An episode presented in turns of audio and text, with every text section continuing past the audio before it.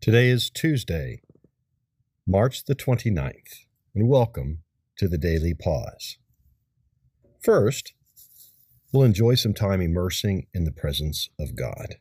He fills places in us that simply remain empty without Him.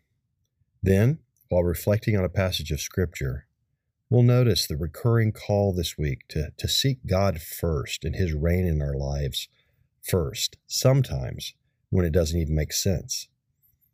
And He promises great mercy and grace to help us so that today we might enjoy the adventures that await us, firmly rooted in our union with Christ. Let's begin.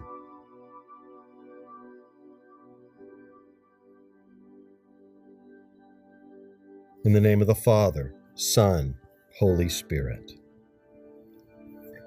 Jesus, taking a slow, deep breath, I pause now to be with you, to cease all striving.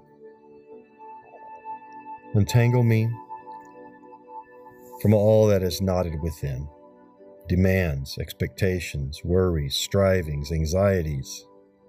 Untangle me from all that is not from you. I receive your permission to rest in you.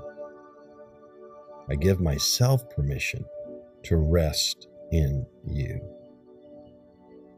Find rest, O my soul, in God alone. He is my refuge. I will not be shaken.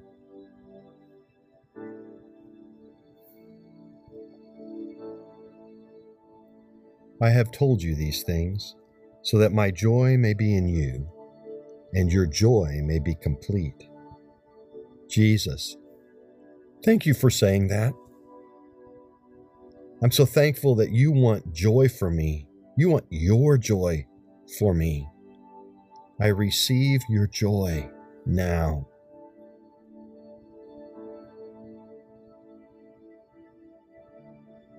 I join King David as I pray, Restore to me the joy of my salvation.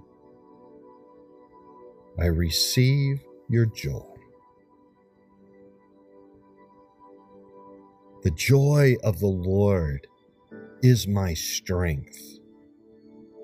I receive your joy. I let go of all attitudes and mindsets, self talk and habits that rob joy from my soul. I receive your joy. The joy of the Lord is my strength.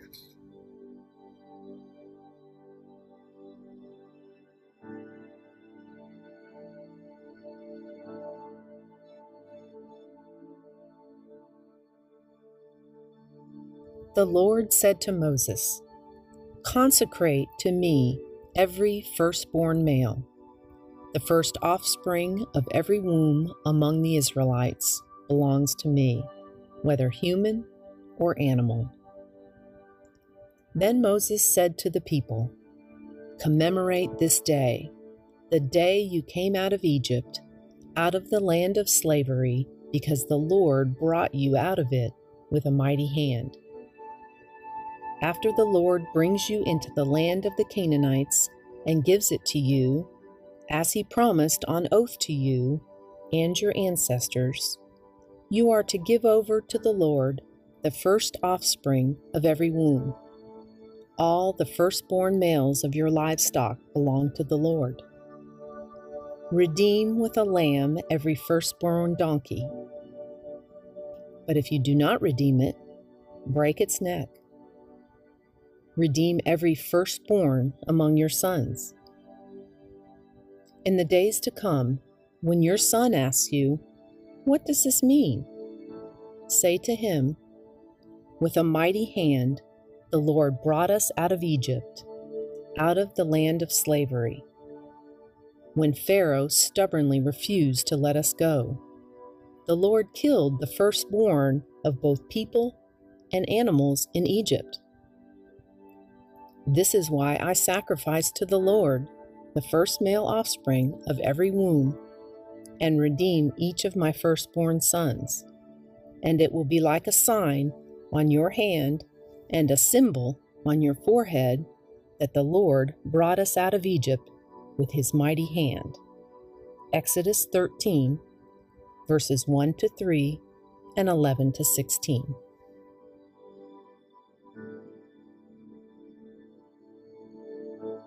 The way God teaches people is amazing, isn't it? As we read the Bible and notice the stories of God and his people, both Old Testament and New Testament, we see over and over and over again throughout all of these stories, God is consistently trying to teach his people by showing them that he is a good God, he loves them, and he's going to take care of them. That's the question that has been floating around in our minds ever since the fall of Adam and Eve. The question of, did God really want the best for me?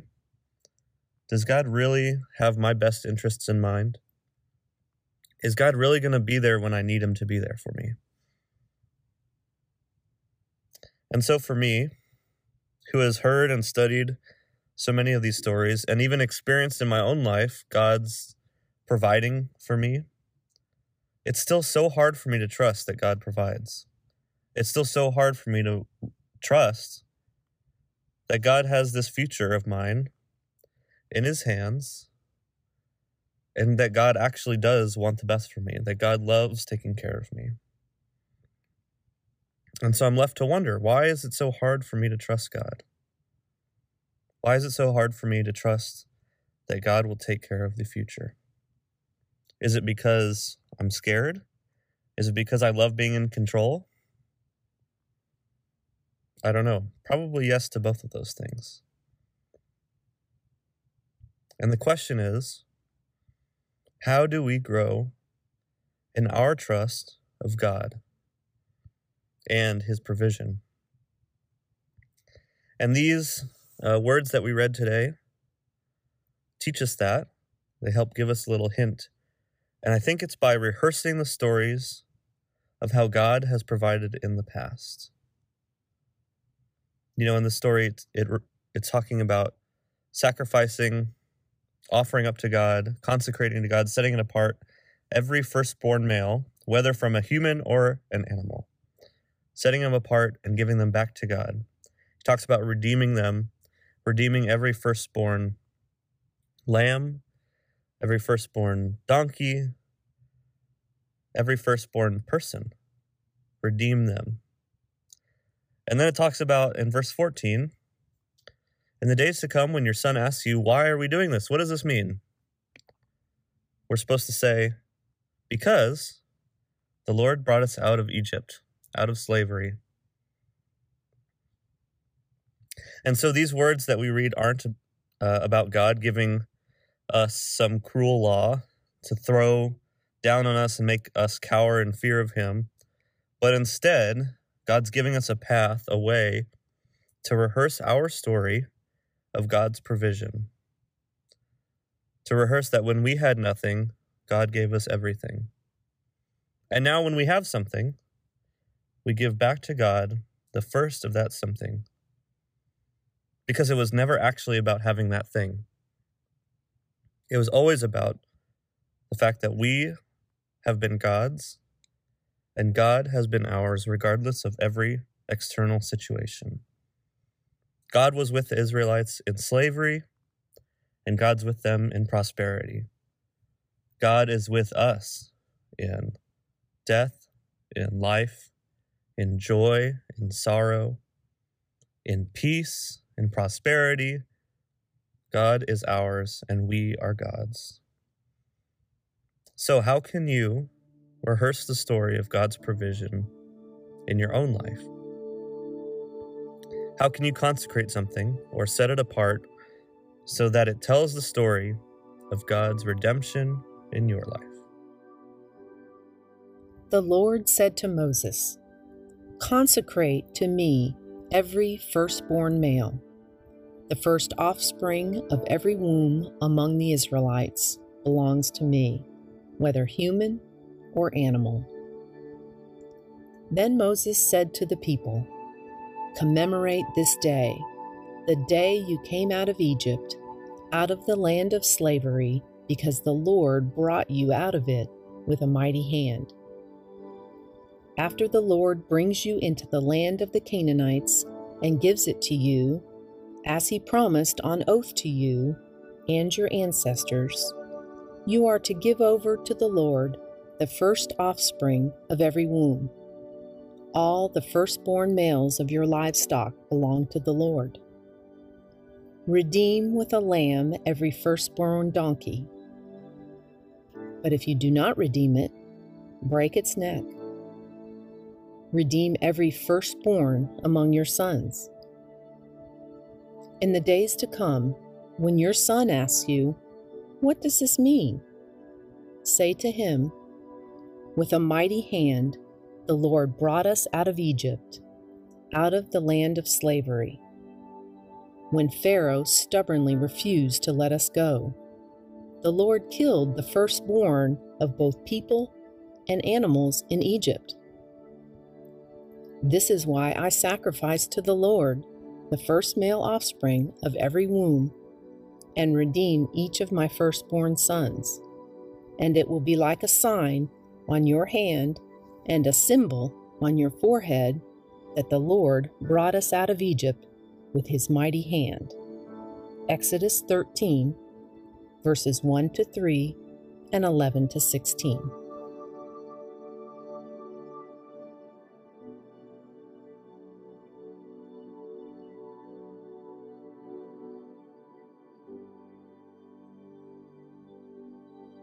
Father, you being first in my life is so very important to me.